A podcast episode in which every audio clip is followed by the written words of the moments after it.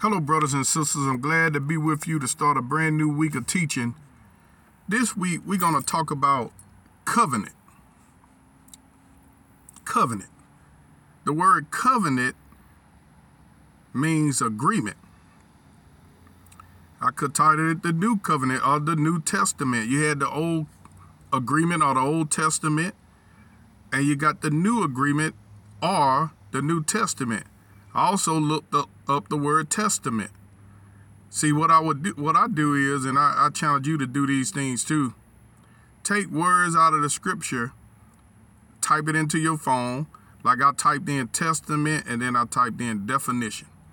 And the definition um, says it's a person's will, especially when it pertains to personal property. It was two definitions. And um, the other one pretty much mean the same thing as the first one.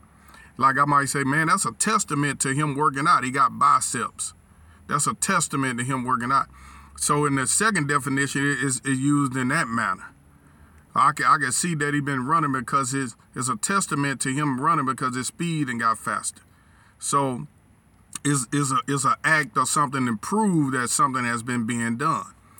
So you got covenant and you got the word testament. So you all have heard of the Old Testament and the New Testament. Or you could rather say the Old Covenant and the New Covenant. The scripture use, uses them both. Father, Lord, as I teach on this lesson of covenant, Lord, cause the spiritual ears of my brothers and sisters, Lord Jesus, to receive revelation, to receive wisdom and understanding. And Lord, advance us spiritually, Father, in the name of the Lord Jesus. Now, the reason I'm teaching on this, because God does not break covenant, or God does not break his agreement. When God makes an agreement with a person, he does not break the agreement. Now, we are the ones that break the agreement. But our God is a, so merciful till he has set up ways for us to get back in covenant if we break the agreement. And even when we break covenant and break agreement, the consequences for breaking that agreement don't come necessarily right away. You have to really just be doing a lot of crazy stuff, you know what I mean? Because God always try to correct you first for him to release the consequences of breaking agreement. See, agreement is, as you know, like you got lights. Everyone I'm listening to, I believe, got lights at your house. Well, they they agree to give you power, electricity, and you agree to pay them at the end of the month. I believe you you first sometimes you first get it cut on, you might have to put a deposit in. But you use the electricity all month and then you have to pay them when they see the bill by a certain date. Well, if you don't pay them, you know they don't come cut your lights off right away. They normally wait. They normally wait about about thirty to sixty days, then they'll come put you in the dark.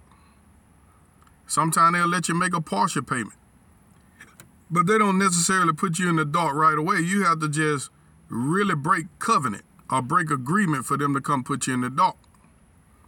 Well, God even more so. God is a loving God.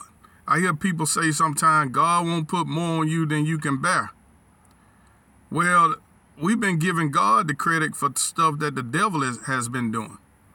God has never put stuff on you. You remember even with Job, you know God didn't put those sicknesses on Job. If you'll go back and read it, uh, the devil put the sicknesses on Job. He said, "Have you considered my?" Uh, God asked him, "Have you considered my servant Job?" And then uh, the enemy said, Well, let me let me smite his body. Let me do this, that, and that to him. Then he will obey. But it wasn't God who was putting it on him. After the trial and the tribulation was over with, God was the one that gave him double for his trouble. God has come in the form of Jesus Christ to the earth to undo what Satan has done by offering his blood as a sacrifice for your sins.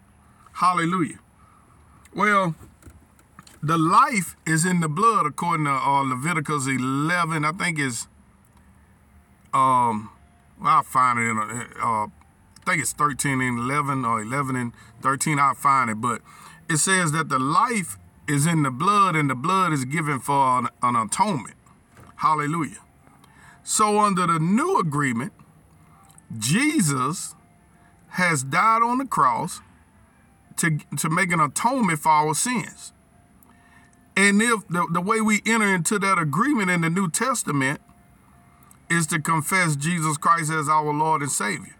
One place in, in Romans 10 and 9, it says that thou shalt confess with thy mouth and shalt believe with thy heart that God has raised Jesus from the dead, you shall be saved. For the mouth confession is made unto salvation.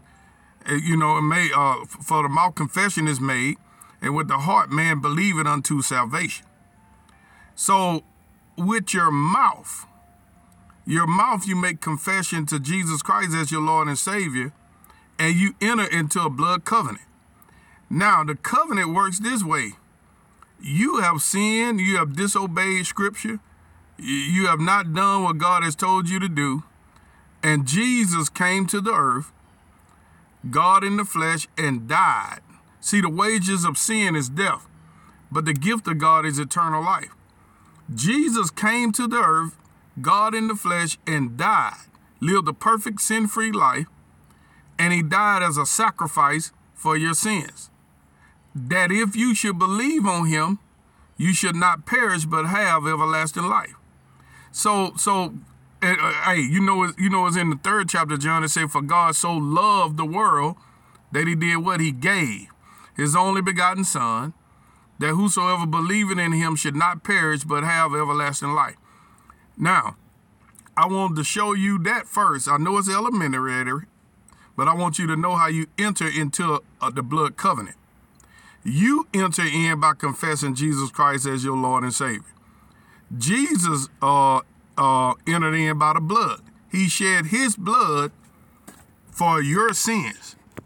And the way you partake in this covenant is you confess him as Lord and Savior.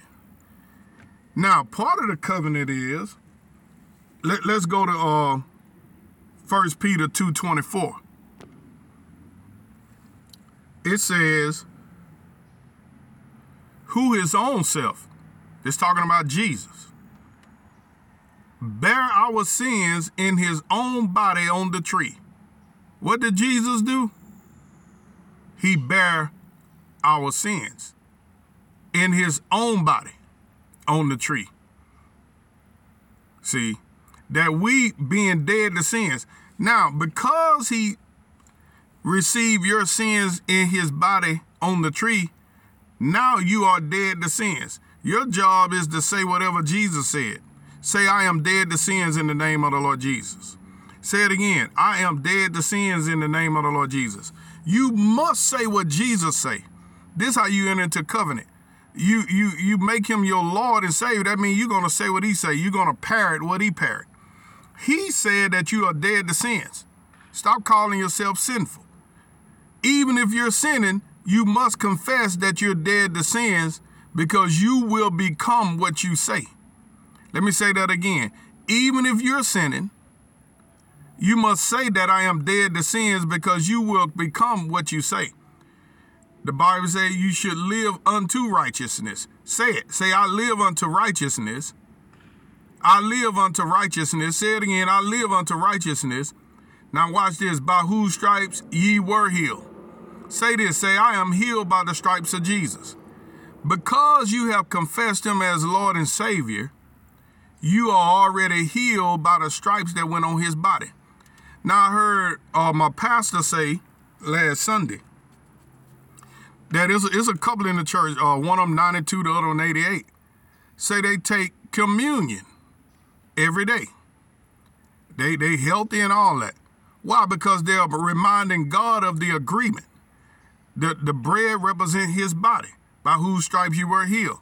The blood represent that He buried your sins in His body on the tree. That you being dead to sin should live unto righteousness, by whose stripes you were healed. Now you have to remind yourself and the Lord of the covenant to keep it activated. I got a lot to say. I only begun. Be blessed.